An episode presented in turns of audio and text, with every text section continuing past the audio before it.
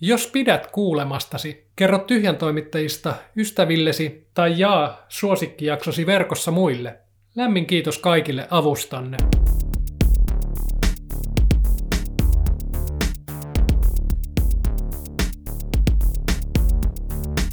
Onko tyhjyys muotoa? Miten energia liikkuu hengityksen mukana? Miten onnistua ei-sekaantumisessa? Tämä on Tyhjän toimittajat. Podcast meditaatiosta, tantrasta, transformaatiosta, muodosta ja rikpasta. Suoraan meditaatiokellarilta, muodon ottaneen tyhjyyden energiakeskuksesta.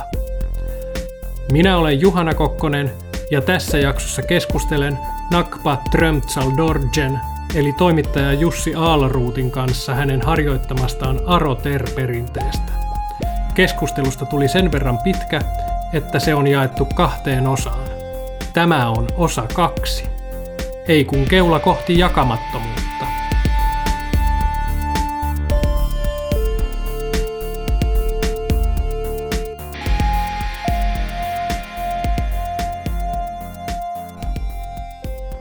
Toinen asia, mistä olisi kiinnostava kuulla lisää, on tämä sun nakpa-vihkimys, jossa, jossa tavallaan sä oot ottanut nyt te, tehnyt jotain.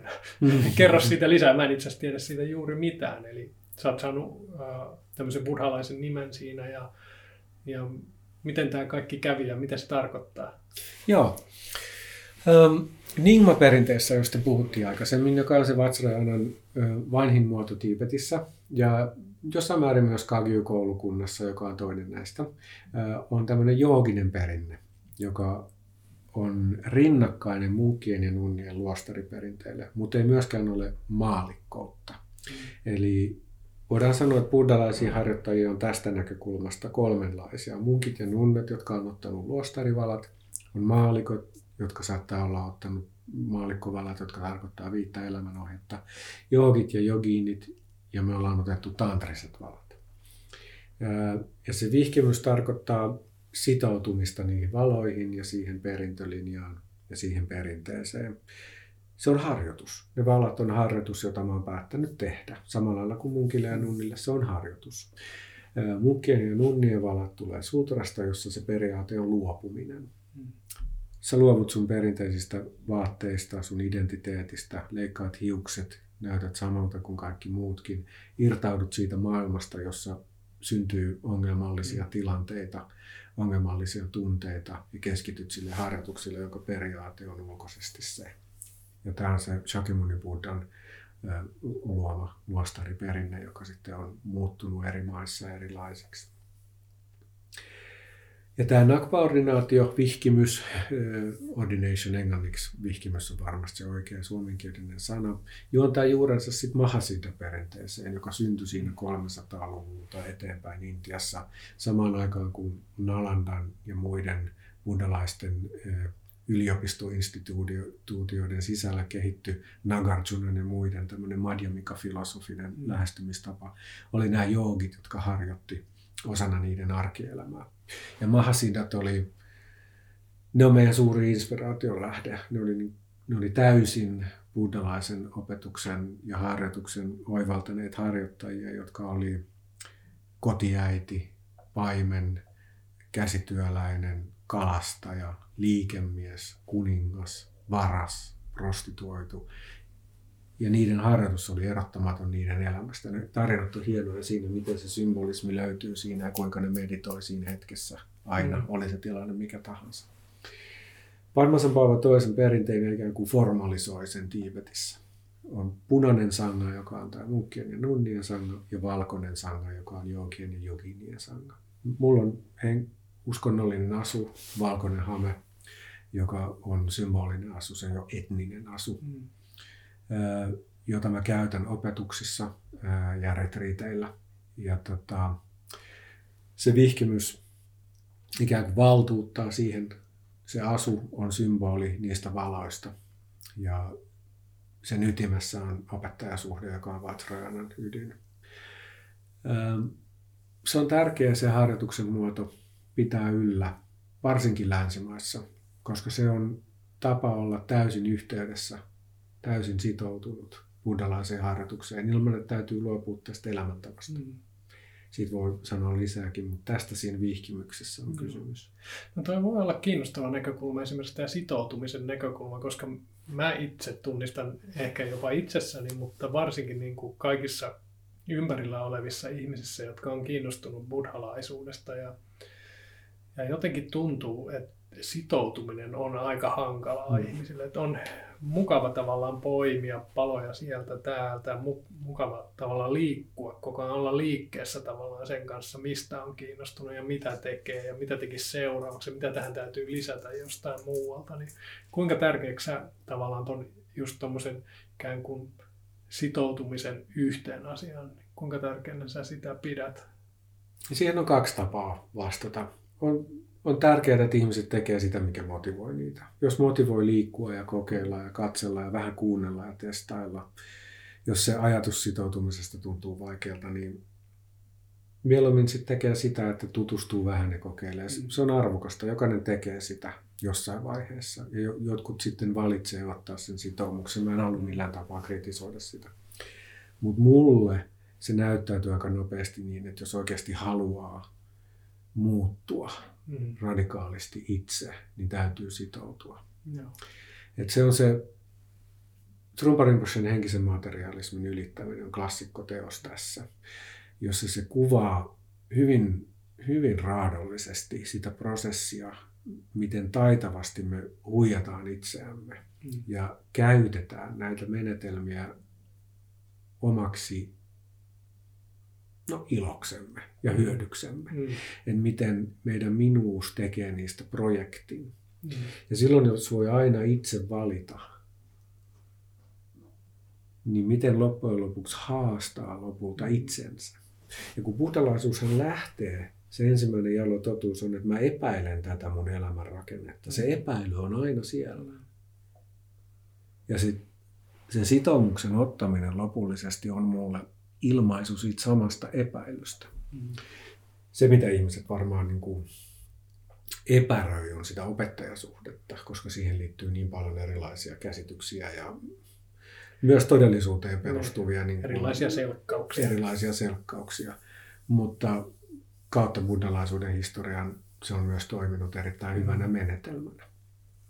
Sitoutuminen on myös hyvä ajatella esimerkiksi niin, että käsityöläisyys, kisälli, mm. mestari kisälli oppipoikamalli. Jos sä haluat oppia sepäksi, niin siihen ei opi silleen, että käy välillä kultasepän luona ja välillä hopeasepän ja sitten rautasepän ja ajattelee, että nyt mä oon tehnyt tätä vähän, mä kokeilen tota ja mitäs mä yhdistäisinkin nämä kaikki. Mm. Kukaan ei tavallaan ajattele, että siinä mm. noudatettaisiin tällaista mallia. Vaan saat sen yhden sepän opissa tiettyyn pisteeseen asti, sitten se ehkä sanoo, että okei, mä en oikein osaa opettaa sulle enää. Niin. mitään, että me ei voi kokeilla tuota tuossa viereisessä kaupungissa. Et se on ihan luonteva tapa ajatella. Kyllä. Ja sen takia mun mielestä semmoinen mestarikisälli oppipoikamalli on hyvä malli ajatella, että se on se, mitä tässä tapahtuu. Koska jossain vaiheessa se harjoitus muuttuu veemäiseksi. Ja mitä sä sitten teet, on se kysymys. Ja jos on lupa aina lähteä pois siinä tilanteessa, niin ei pääse yli sen asian, joka tuntuu veemäiseltä. Tämä on, tämä on se mun kokemus ja silloin se sitoumus, jonka tekee, on tosi tärkeä. Ja omistautuminen, englanniksi devotion, musta mm. omistautuminen on hyvä käännös sille, joka on niin kuin häpeilemättömän uskonnollista. Mm. On hyvä siinä mielessä, että se haastaa ja se tuntuu vaikealta ja epämukavalta, koska mä oon aina osa jotain, mikä on mua isompi. Mm. Mä en ole se isoin henkilö tässä kuviossa, joka päättää, että missä vaiheessa mä siirryn yhdestä paikasta toiseen. Ja se johtuu siitä ensimmäisen jalon totuuden oivalluksesta, mm. että tässä tavassa, miten mä aina rationalisoin itselläni nämä jutut, siinä on jotain pielessä. Ja sitten opettaja on mulle se henkilö, joka on se seppä. Että se on tehnyt sen duunin oman itsensä kohdalla. Mm. Ja se voi tunnistaa, hei, nyt sä huijaat itseäsi tossa. Mm. Ja tämä on se tämä on se luottamus, joka sitten asetetaan siihen opettajaan, että se on tehnyt ne, se osaa tunnistaa, että okei, jatkan nyt vaan, ja että okei, tämä ajatus on kannattaisi ehkä vähän miettiä tätä uudelleen. Vajrayanassa on hyvin sisäisessä tantrassa varsinkin siinä, miten me sitä harjoitetaan, on on aika intensiivinenkin opettajan kanssa se kommunikaatio, että opettajalla on raja, kuinka monta oppilasta ne ottaa, ne voi tuntea ihmiset henkilökohtaisesti. Joo. Ja se on tosi tärkeä osa avata, avata se mun elämä sille harjoitukselle sitä kautta. Että tämä on semmoista sitoutumisen arvo, että, että meillä on paradoksaalinen käsitys vapaudesta. Me taidettiin puhua tästä mm. silloin viime kerrallakin. Että se länsimaisen individualismin perinne on valtavan tärkeää. Mutta se Buddhan, mä palaan koko ajan nyt siihen ensimmäiseen jalon totuuteen, on se, että ollaanko me aidosti sitä, mitä me voitaisiin olla. Kun on semmoinen kaivertava tunne, että mä voisin olla enemmän. Kuka on se vapautunut Jussi? Kyllä. Mun opettajat antoi sille nimen Tromsaldorje.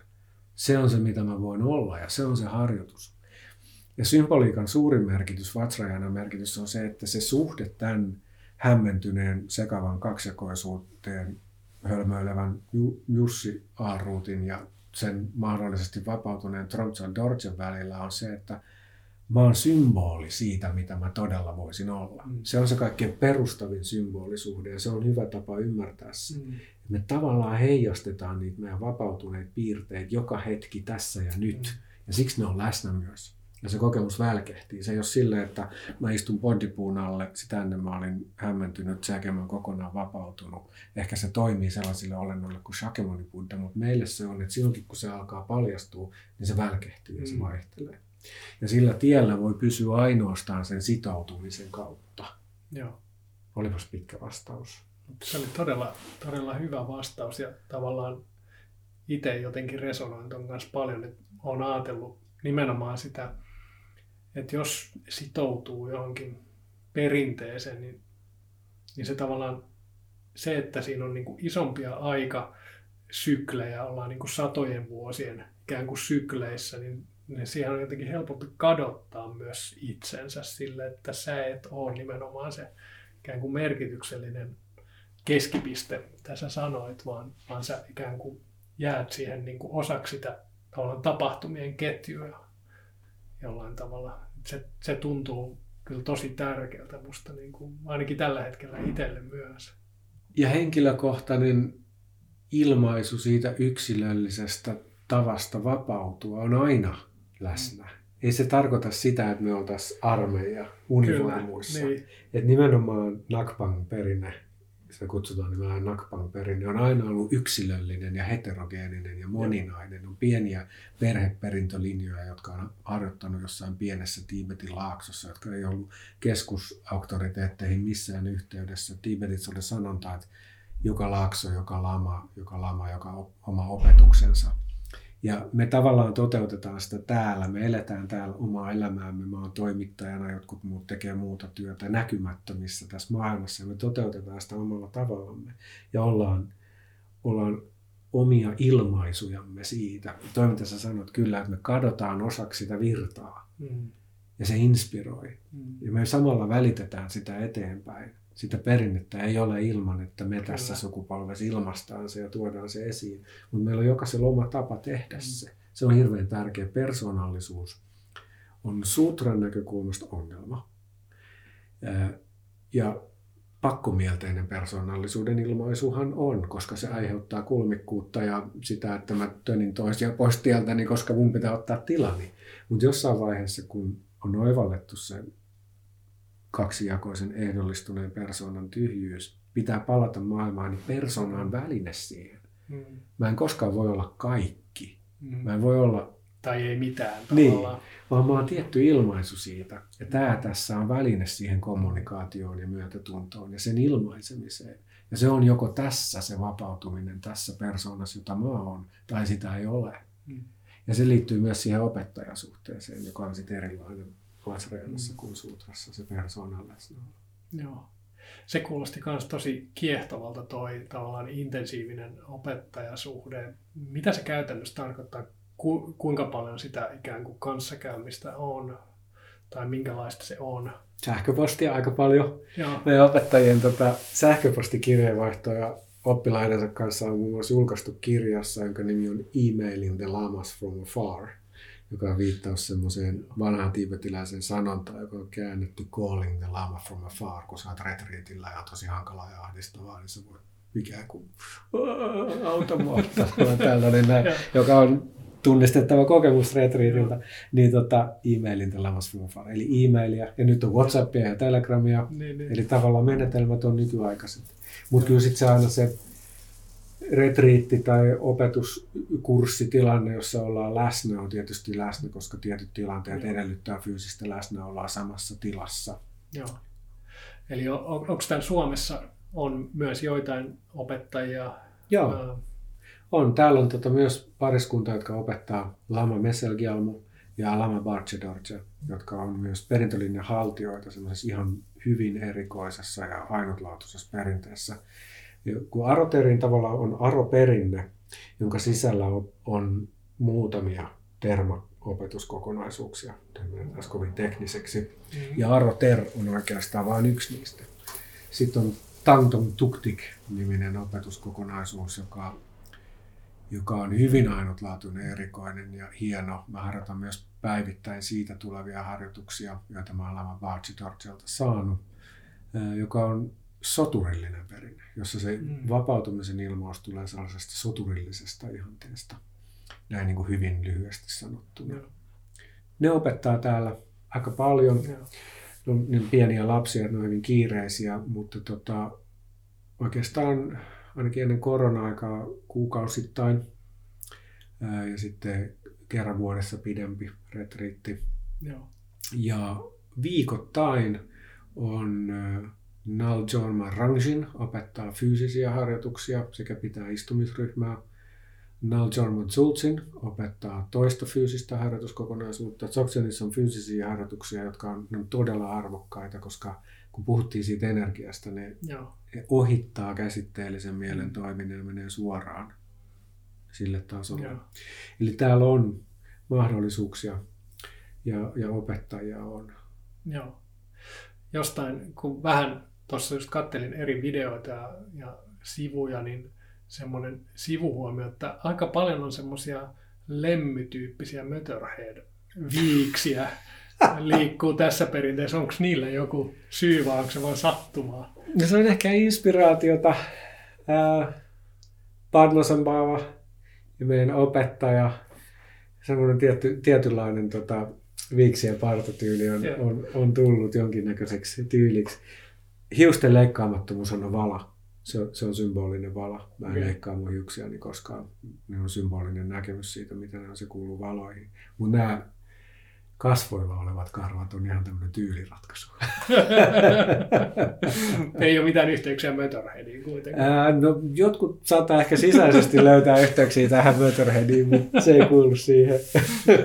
Heavy metal sango kyllä ainakin mielestäni itsehän olen death metal muusikko myös soitan bassoa death metal bändissä. no, tämä nakpavihkimys tai nakma-perinne on kuitenkin tämmöinen ikään kuin maailmassa elävä perinne, jossa ollaan parisuhteessa ja muuta, niin miten se, miten se näkyy tavallaan tai minkälaisia ikään kuin värityksiä se antaa elämään? Joo, se on perheellisten harjoittajien perinne perinteisesti ollut. Onhan siis perinteessä myös ihmisiä, joilla ei ole puolisoa. Mm. Sitä se ei tarkoita. Mutta se antaa mahdollisuuden yhdistää perheelämän kaikessa kaattisuudessaan ja mm. katkonaisuudessaan ja moninaisuudessaan siihen harjoitukseen. On monenlaisia meditaatioharjoituksia meillä, jotta voi tehdä ihan hetkessä lyhyen aikaa. Ja ennen kaikkea ehkä Arterin monista harjoitus- ja opetusosista ja kokonaisuuksista, jos pitäisi sanoa mikä on kaikkein tärkein, niin se on opetukset Vajra-romanssista, joka on buddhalainen harjoitus siitä, miten miehet ja naiset voi valaistua parisuhteessa, miten ne voi vapauttaa toisensa. Ja se on täsmälleen niin huikeata kuin miltä se kuulostaa se lähtee siitä tantran periaatteesta, jossa rakkaus, romanssi ja sukupuolisuus ei ole ongelmien alue, josta luovutaan, mikä on täysin validi menetelmä sutrassa, jota mm. munkit ja nunnat tekee. vaan tässä se nähdään valtavana mahdollisuutena ylittää ne omat rajat, joita me itsellemme asetetaan. Ja se peruslähtökohta on se, että joka hetkessä mä en määrittele itse itseäni, vaan mä määrittelen itseni sen mukaan, mitä mun puoliso on. Ja kun molemmat tekee sitä, niin siitä syntyy semmoinen eskaloituva kierre, jossa molemmat vapautuu niistä rajoitteista, joita meillä on. Ja ne rajoitteet, mitä meillä on, niin sehän on tavallaan se ainoa asia, jonka kanssa tässä pitää työskennellä. Mm. Siinä on näkemys. Näkemyksen harjoittaminen on todella keskeinen osa meidän perinnettä ja joogista perinnettä, joka tarkoittaa yksinkertaisimmillaan sitä, että joka hetkessä mä muistan, että mä oon harjoittaja. Mä en koskaan, mä yritän olla koko ajan erkaantumatta siitä näkemyksestä. Mm. Jos mä huomaan erkaantuneeni, niin mä palaan siihen. Mm. Ja sitten on erilaisia symbolisia opetuskokonaisuuksia, jossa ilmiömaailma nähdään eri tavoin ajan kautta, erilaisten symbolisten tapojen kautta, jotka liittyy moniin erilaisiin harjoituksiin, joita mä en lähdettäisi nyt erittelemään, mutta tässä se nähdään sukupuolittuneen kokemuksen kautta. Ja jälleen kerran tämä ei ole ilmaisu totuudesta, vaan tämä on menetelmä. Mm. Ja se parisuhdemenetelmä lähtee siis siitä, että molemmat harjoittaa sitä ja molemmat näkee sen toisessa sen vapautuneen piirteen ja antaa itselleen mahdollisuuden vapautua siinä tilanteessa. Meillä on näkemys, miten mä näen ilmiömaailman olevan yhteydessä mun puolisooni ja mulla on näkemys, miten mä näen hänet arjessa ja elämässä. Se on niin kuin lyhyesti sanottuna. Mm. Pidemmälle vietynä siihen liittyy monenlaisia harjoituksia, jotka menee ihan sopseliin sinne kaikkein ydinharjoituksiin, jotka on niin kuin me puhutaan ikään kuin Tiibetin buddhalaisuuden kaikkein semmoisista korkeimmista ja mm. hienoimmista harjoituksista. Konkreettisella tasolla se tarkoittaa sitä, että voi pysyä rakastuneena loputtomasti. Mm. Ja kuka sitä ei haluaisi. Mä en yritäkään alkaa opettaa sitä asiaa tässä, minulla olisi jotenkin niin kuin kauhean niin kuin epäsopivaa, mutta mut se lähtee siitä, että ei koskaan ota sitä puolisoa itsestäänselvyytenä. Mm. Ja tämä on sellainen asia, jonka jokainen, joka rakastuu, niin tietää. Mm. Ja siinä rakastumisen huumassa se tulee automaattisesti. Mm. Ja sen harjoituksen se hieno, valtava yksi hieno puoli on se, että siinä on mahdollisuus jatkaa sitä vaihetta. Se ei koskaan lopu. Kun kognitiotieteilijät sanoo meille, että no se on semmoinen aivokemiallinen epätasapainovaihe, jota voi vertaa paniikkiin. Ja sitten se rauhoittuu ja se todellinen suhde alkaa. Ei, ei. Tämä on se mahdollisuus. Vatsraina sanoo, että sen jatkaminen, se on se juttu. Ja rakastumisessa maailmaan on mahdollisuus myös yksinäiselle harjoittajalle nähdä tämä sukupuolin kautta tämä rakkauden kautta tämä näkemys. Jongyur, Jongne Mingyur Rinpoche, joka on tällä hetkellä ehkä semmoinen yksi tunnetuimpia tiibetiläisen perinteen opettajia, valtava hieno nuori laama, jonka elämänkerta on nimeltään In Love with the World, joka on siis munkki. Eli, eli tavallaan tämä, tämä ei ole kielenkäyttöä, joka olisi vierasta sillekään perinteelle, koska tantra ja vajrayana lähtee just siitä, että me astutaan ulos ja ollaan ilmiöiden kanssa ja se suhde on rakkaus. Niin, se on joku sydämen avautuminen tai joku sellainen. On, no, kyllä. No. Miten sitten ähm, tuli tässä mieleen myös se, että äh, onko, jos sä itse parisuhteessa, niin onko sun ikään kuin parisuhteen toinen osapuoli myös harjoittaa tätä samaa perinnettä, Joo. onko se ikään kuin se välttämättömyys sille, että sitä voi tehdä vai tarviiko molempien ikään kuin olla tässä perinteessä vai jos vaikka vaimo tai mies ei olekaan kiinnostunut esimerkiksi buddhalaisuudesta lainkaan, niin onnistuuko ton tyyppinen juttu? No rehellisesti sanottuna ei oikein. Joo. Kun yksi olennainen osa sitä harjoitusta on aina sanoa kyllä sun puolisolle. Jos toinen vaan sanoo koko ajan kyllä ja toinen ei, niin ei sitä jaksa. Niin, Mutta sitten se, että kun molemmat sanoo kyllä, niin se nousee erilaiselle tasolle se harjoitus. Mutta se, kyllä se edellyttää oikeasti sen. Mutta kuka tahansa voi hyötyä tästä näkemyksestä. Mm. Ja oivaltaa esimerkiksi sen, koska se, se purkaa hyvin paljon niin kuin sellaisia luutuneita sukupuoli-identiteettikysymyksiä, joita meillä on. Kuka tahansa voi olla ihan minkälainen tahansa sukupuolisuudeltaan, kun haluaa. Tämä mm. opetus purkaa sen ja, ja vapauttaa. Niin kuin, tämä saattaa kuulostaa tosi tyhjältä ja typerältä, mutta en mä kovin kauheasti identifioi itseäni mieheksi. Kun mä oon mun vaimon kanssa, niin siinä mielessä totta kai. Mm. Mutta ei se ole koskaan ollut mulle semmoinen erityisen niin kuin, täsmällinen jotenkin rakentava osa mun identiteettiä. Mm. Se on aina ollut jotenkin liukuvaa. Mm. On heteroseksuaalinen ihminen, joka on naimisissa naisen kanssa, mutta silti oma sukupuoli-identiteetti voi olla liukuvaa. Mm. Ja tämä opetus vastaa siihen, miksi. Mm. Koska se on vain yksi määritelmän muoto. Se on hirveän voimakas identifikaation muoto monelle. Ja tässä yhteiskunnassa varsinkin on aina ollut. Mm. Ei kiistetä sitä, että Intia ja Tiibet, josta nämä opetukset on kulttuurillisesti tullut, on ollut patriarkaalisia mm. yhteiskuntia niin kuin käytännössä kaikki. Mutta sen sisällä Vatsareiden näkemys on aina elänyt ja se on radikaalin tasa-arvoinen just tämän takia. Että se on yksi ehdollistumisen muoto, joka puretaan ja vapautetaan. Mutta siinä, missä sutrassa se nähdään vaan ehdollistumisen muotona, josta päästään eroon, mikä on tosi hieno menetelmä, tässä sitäkin siinä olevaa säkenöintiä ja energiaa käytetään menetelmänä. Mm. Joo. Jotenkin tulee ylimmäisen mieleen, että on, on sellaista jonkinlaista niin kuin elämän juhlimista. Joo, kyllä. Joo. Me tehdään kovaa työtä ja me juhlitaan kovaa. Se on se Nigma Joogisen perinteen asenne. Joo. Se on mun opettajat itse asiassa usein sanoo näin. Joo, niin just. Ja se on hienoa, koska niin kuin, mä ymmärrän sen, sen stoalaisen vakavan buddhalaisen. Mä niin kuin, musta se, se Zenin semmoinen tietty vakavuus on ihanaa. Mutta se ei ole mua varten, se ei puhuttele mua. Silloin kun mä istun Shineeltä, niin mä oon, siinä täytyy olla stoalaisen vakava, kun päästään irti. Mm. Mutta kyllä mä tykkään siitä, että voi juhlistaa. Ja Vatsrajana on sitä juhlaa. Padmasambhavan ohje joogeille ja jogineille oli, että harjoittakaa aistien kautta. Ja sitä voi juhlistaa, sitä oivallusta, joka on niin aisteissa läsnä koko ajan. Jokaisella aterialla, jonka syö, se voi olla juhla-ateria. Joo. Tästä oudolla aasinsillalla päästään aiheeseen, joka törmäsin siellä Aron omilla sivuilla. Siellä mainittiin monessa otteessa kohtuullisen nopeasti, että alkoholia pitää juoda. ja tota, haluatko selittää tavallaan tätä? Tämä oli kuulosti tosi kiinnostavalta tämä koko ajatus mm. siinä, sen ympärillä. No mä en itse juo alkoholia nyt ollenkaan terveyssyistä, ettei se ole sitä, että sitä täytyy juoda. Ja, ja, ja kohtuullisuus ja tietoisena oleminen. Buddhalaisuus on, siinä on vähän semmoinen periaate kuin, periaate kuin tietoisena oleminen, niin se kuuluu siihen alkoholiin. Mutta äh, Korlo-harjoitus on sellainen harjoitus, jota kaikki Vajrayana-perinteet tekee, myös luostareissa.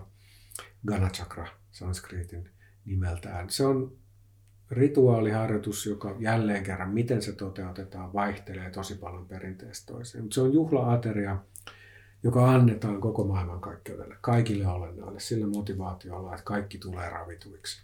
Se on se periaate. Mm. Ja se sanga, eli se yhteisö, se harjoittajien yhteisö tulee yhteen tekemään sitä yhdessä. Se on tosi hieno kokemus ja hieno harjoitus. Mä oon tehnyt sogeja eri perinteiden kanssa, eri vatsarajana perinteiden kanssa. Ja kaikki tunnistaa sen, vaikka se on, saattaa olla hyvin erilainen rakenteeltaan, ne perusperiaatteet on samat. Ja aina on se periaate vatsarajanassa, että jos joku vieras tulee toisesta perinteestä, niin tehdään zogi yhdessä, koska se on se, mitä me jaetaan toistemme kanssa ja mm. kaikille. Mm.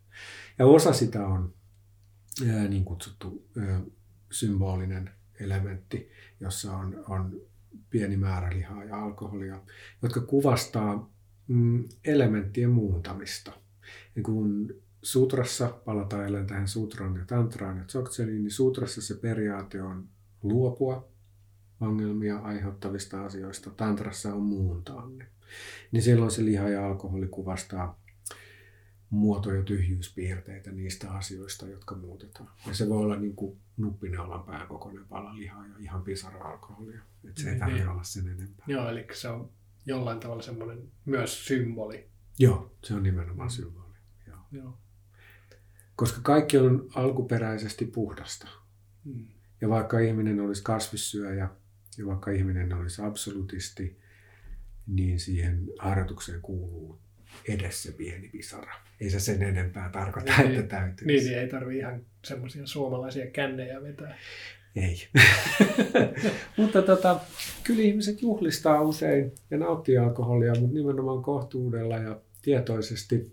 Ää, siinähän on se tavallaan se periaate, että se hämmentynyt tila, jossa me ollaan, niin me ollaan tavallaan juopuneita kaksijakoisuudesta. Sitten toisaalta sen voi nähdä niin, että me juovutetaan se kaksijakoisuus, jotta se vapautuu. Alkoholilla on rentouttava funktio, joka antaa monelle ihmiselle mahdollisuuden vähän niin kuin päästä irti niistä tiukista omista normeista ja rajoistaan. Nyt puhutaan tyyli yksi lasillinen. että se suomalainen juominen, tässä ei ole kyse siitä. Niin just. Joo. Joo. Tuosta kaksijakoisuudesta tuli mieleen vielä, että voisi palata takaisin siihen jotenkin semmoiseen, että on se ikään kuin pohja ja sitten on se ikään kuin jonkinlainen tie ja sitten on joku äh, loppupiste. Miten sä nyt niitä tavallaan termejä käytitkään? Sä sanoit, että Dzogchenissa tavallaan se tyhjyys on se niin kuin lähtökohta ja siitä edetään niin kuin eteenpäin. Niin siitä voisi puhua vielä hetken tavallaan, että mitä se tyhjyys tässä niin kuin tarkoittaa, mikä on se tavallaan tie kohti, kohti sitä loppupistettä tai päämäärää tai mikä se sitten onkaan. Joo, eli buddhalaisuudessa on kulkuneuvoja ja kulkuneuvon määritelmä on se, että siinä on lähtökohta, polku ja tulos. Eli tietty ihmisen kokemus on se lähtökohta. Että sä tunnistat tämän kokemuksen mä tiedän, mistä tässä on kyse okei, no sit sä voit käyttää tätä menetelmää, joka on tämä polku. Mm. Ja sitten sen tarkoituksena on tuottaa tämä tulos. Dzogchenin näkökulmasta sutra, tantra ja dzogchen asettuu järjestykseen, jossa yksi mm. johtaa toiseen. Ja, ja se sutran lähtökohta oli se, ymmärrän, että tässä elämässä, joka keskittyy tähän muotoon, on joku ongelma. Ja se tapa ratkaista se ongelma on todistaa itselleni kokemuksen tasolla, että se muoto on todellisuudessa tyhjää. Mm. Ja silloin se polku on ne eri suutriset harjoitukset, joita on. Meidän perinteessä ennen kaikkea sinne-meditaatio, jossa päästetään irti. Ja se tulos on tyhjyys. Tyhjyyshän on tavallaan vaikea asia, tavallaan tosi yksinkertainen asia. Että jos me ajatellaan se buddhalaisuuden perusoivallus on sydänsutrassa muoto on tyhjyyttä ja tyhjyys on muotoa, niin niitä ei voi erottaa. Mm. Eli siinä mielessä se tyhjyyden kokemus erotettuna muodosta on keinotekoinen kokemus. Mm. Mutta sitä tarvitaan vain siksi, että voi todistaa itselleen sen, että mä pärjään ilman näitä mm. mun ajatuksia. Mä pärjään ilman tätä identiteettiä, kun mä voin olla hetken aikaa ilman niitä. Itse asiassa mä en ole riippuvainen niistä. Mm. Meidän suhde identiteettiin ja ajatuksiin on tietynlainen riippuvuus. Ja se on vähän sellainen niin kuin katkaisuhoito siitä, kun mm. täytyy meditoida. Mm. Ja sitten kun on todistanut itselleen sen, okei, okay, niin sen jälkeen se muodon voi tuoda takaisin, niin kuin aikaisemmin puhuttiin, jotta voi toimia maailmassa, niin se täytyy tuoda takaisin. Ähm, jos vielä hetki pysähdytään siihen tyhjyyteen, niin sitähän lähestytään tosi eri tavoin. Suutrisessa perinteessä esimerkiksi on tätä analyyttistä meditaatiota, mm. jossa ajatellaan ja mietitään ja filosofisesti ymmärretään. On erilaisia Madhyamika koulukuntaan kuuluvia ajatusharjoituksia, jotka lähtee usein siitä, että ymmärretään, että olioilla ja asioilla ei ole itse syntyistä olemista. Mm. Ne koostuu osista, puretaan niitä ajatuksissa osia ja tullaan näkemään, että ei ole sellaista substanssia, joka pitää niitä koossa. Se tähtää loppujen lopuksi tyhjyyden oivaltamiseen kokemuksellisesti. Mm. Mutta tyhjyydessäkin on eri muotoja. Minusta Dalai Lama oli joskus pitänyt jonkun sellaisen esitelmän, jossa se esitteli 13 eri tyhjyyden muotoa, muotoa siis 13 mm. eri tyhjyyden tasoa. Joo. Ja se kaikkein perustavin on se, johon Soksenin valmisteleva harjoitus Shine vie suoraan siihen. Mm. Että me tavallaan ohitetaan koko se analyyttinen meditaatio ja kaikki se, se hienovarainen tarkastelu ja pohdiskelu, jossa käytetään sitä ajattelevaa mieltä, vaan päästetään irti ja mennään suoraan siihen tyhjyyteen, joka sisältää ne kaikki muut. Mm. Se on, se on rankka metodi. Se ei ole menetelmältään sellaista mindfulnessin tapasta, joka rentouttaa ja mm, alentaa verenpainetta. Se voi itse asiassa aika paljon korottaa verenpainetta, kun jatkuvasti törmää niihin omiin, äh, täältä tämä tulee taas tämä, niin kun mä pohdin tätä, että miten mä jätin tekemättä sen yhden asian silloin viime viikolla ja viime vuonna ja aina mä teen tätä ja ah, nyt mä ajattelen taas sitä, että mä aina teen sitä. Niin kuin, mm. Ei se ole niin rentouttavaa. Mm. Mutta sitten se, se irtipäästäminen, kun se mieli on, mieli on niin kuin tavallaan tyyppi, joka heittelee sulle palloja koko ajan. Mm. Sitten kun sä et enää eitä niitä takaisin, niin sitten se kyllästyy. Se on, se on idioottimainen kone. Mm. Kun se antaa se rauhoittua, niin se rauhoittuu. Sitten kun on tote, to, todistanut sen itselleen, perusta on se epäily inhimillisen kokemuksen luonteesta. Polku on näyttää, että me tukeudutaan muotoihin ja se tulos on, että me nähdään, että ne muodot on tyhjiä. Ja sitten tyhjyydestä alkaa tantran harjoitus, joka on se, että me yhdistetään sit se tyhjyyden kokemus muotoihin. Ja nämä jidamit on ainoastaan menetelmiä tähän, koska ne on tyhjiä muotoja itsessään, niin vapautuneita muotoja. Mutta sitten se menee myös tunteiden kanssa harjoittamiseen ja kaikkiin ilmiöihin maailmassa. Mm. Säilyykö se tyhjyyden kokemus, kun mä oon tässä tekemisistä muodon kanssa? Onko siinä joku ero? Tantrinen harjoittaja kysyy koko ajan, mikä ero tässä on? Onko nämä sama? Onko nämä eri? Ja tantran kielellä se kuvaus sit siitä polusta, kun tyhjyyden pohjalta harjoitetaan sen muodon kanssa, on tyhjyyden muodon yksi maku, rojik. Mm. Mikä niissä jatkuu? Tantra mm. tarkoittaa lankaa ja loimea. Se on se yksi asia, joka jatkuu läpi sen mm. tyhjyyden ja muodon kokemuksen. Ja se on mielen luonto, mm. rikpa. Se, mm. jonka Buddha oivalsi siellä bodipuun alla. Tämä on se sama asia. Ja Dzogchenin näkökulman mukaan se on meidän kaiken kokemuksen luonto koko ajan. Mm. Ja sitten kun oivaltaa sen niin, että on tietoinen siitä, että mä tiedän, ah, tämä on se, niin sen tunnistaa. Ja sen jälkeen se muuttuu harjoituksen perustaksi. Zoksenissa se mielenluonto on sen harjoituksen lähtökohta, sen polku ja sen tulos. Koska se, se harjoitus on vaan se, että sä palaat siihen koko ajan mm. uudestaan ja uudestaan.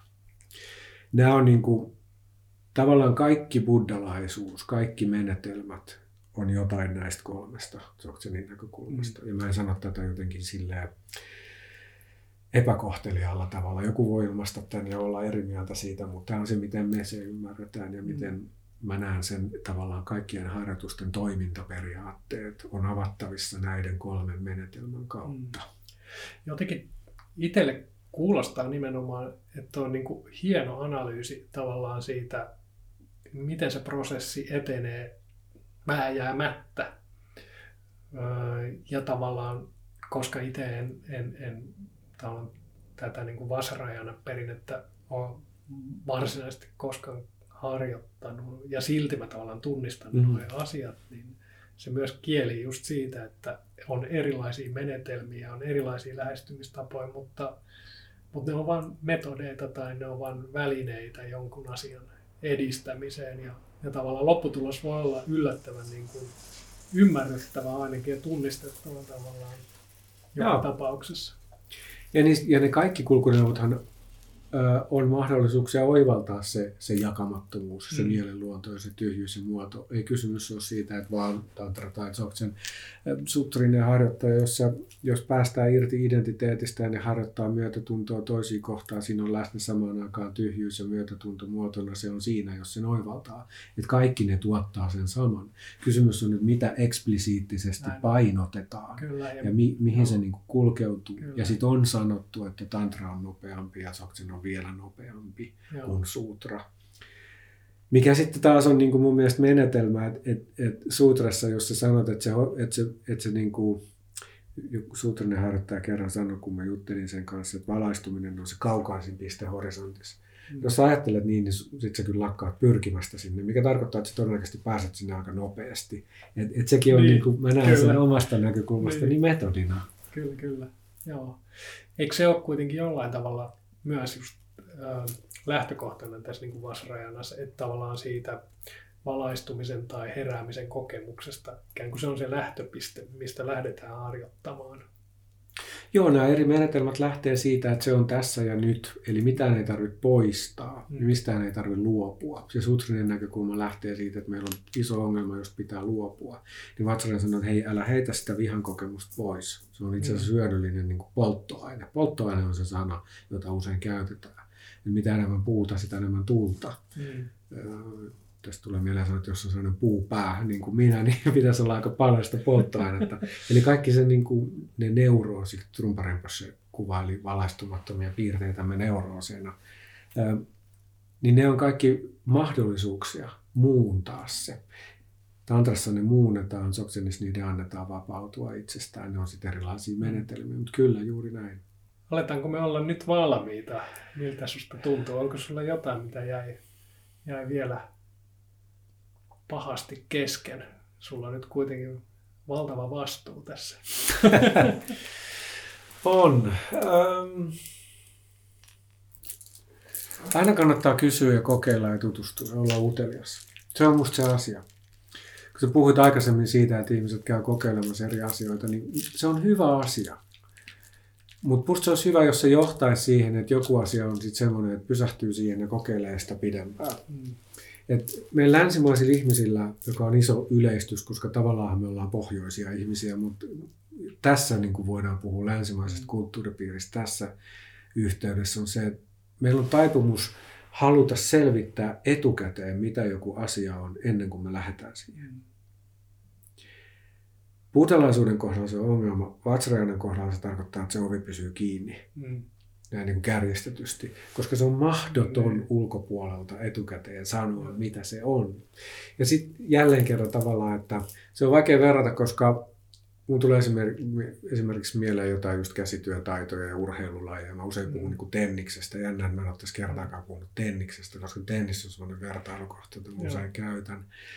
Et, koska tenniksessä on se, että sitä voi katsoa ulkopuolelta ja saada siitä jonkun käsityksen, että onko toi jotain, mitä mä haluan tehdä. Mm. Sitten sulla on, että okei, okay, mä haluan tehdä tota. Sitten kun saatat sen mailla ensimmäisen kerran käteen ja se pallo osuu, se wow, tämä lähtee ihan eri suuntaan kuin mä ajattelin. Joo. Ja sitten tajuu sen, että miten ison duunin se niin. pelaaja on tehnyt, vaikka se ei ole Boris Becker, joka lyö sitä tunnin edestakaisin, niin sai sen kolme kertaa sen kaverinsa kanssa sen verkon yli ja se tajut, että mun pitää aika paljon tehdä töitä, että mä pääsen tuohon. Niin siinä on ehkä se vastaava asia, että hyppäämällä sisään, heittäytymällä siihen, että mä haluan tehdä tota. Mm. Siinä on joku sellainen. Ja siksi niin kuin jälleen kerran se ei-käsitteellinen, ei-tieteellinen lähestymistapa on hyvä. Jos, mm. jos joku inspiroi, laulun sävel, joku jidamin kuva, semmoisen meditaatio kuva, joku vaatteiden väri, joku musiikki, joku ajatus, joku yksi opetus, joku mikä tahansa asia, joku runollinen ilmaus, jota joku käyttää.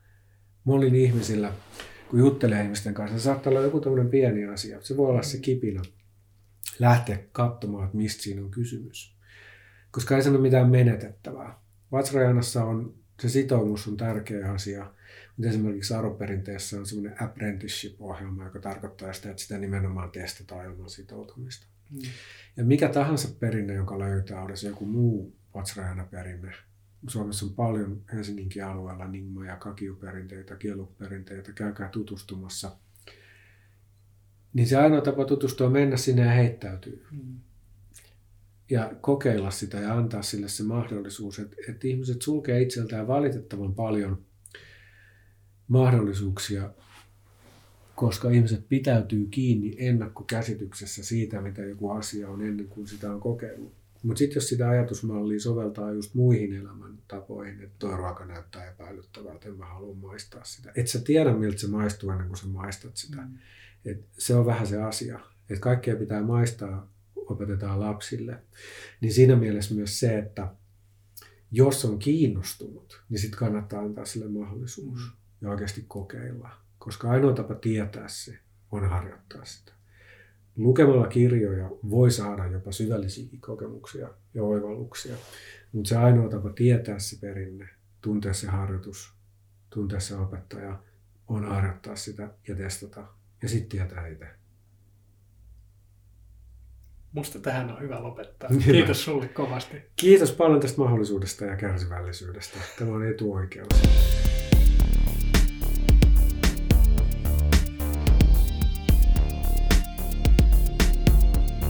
Tämä oli Tyhjän toimittajat. Löydät lisätietoa ja voit osallistua keskusteluun osoitteessa tyhjantoimittajat.fi.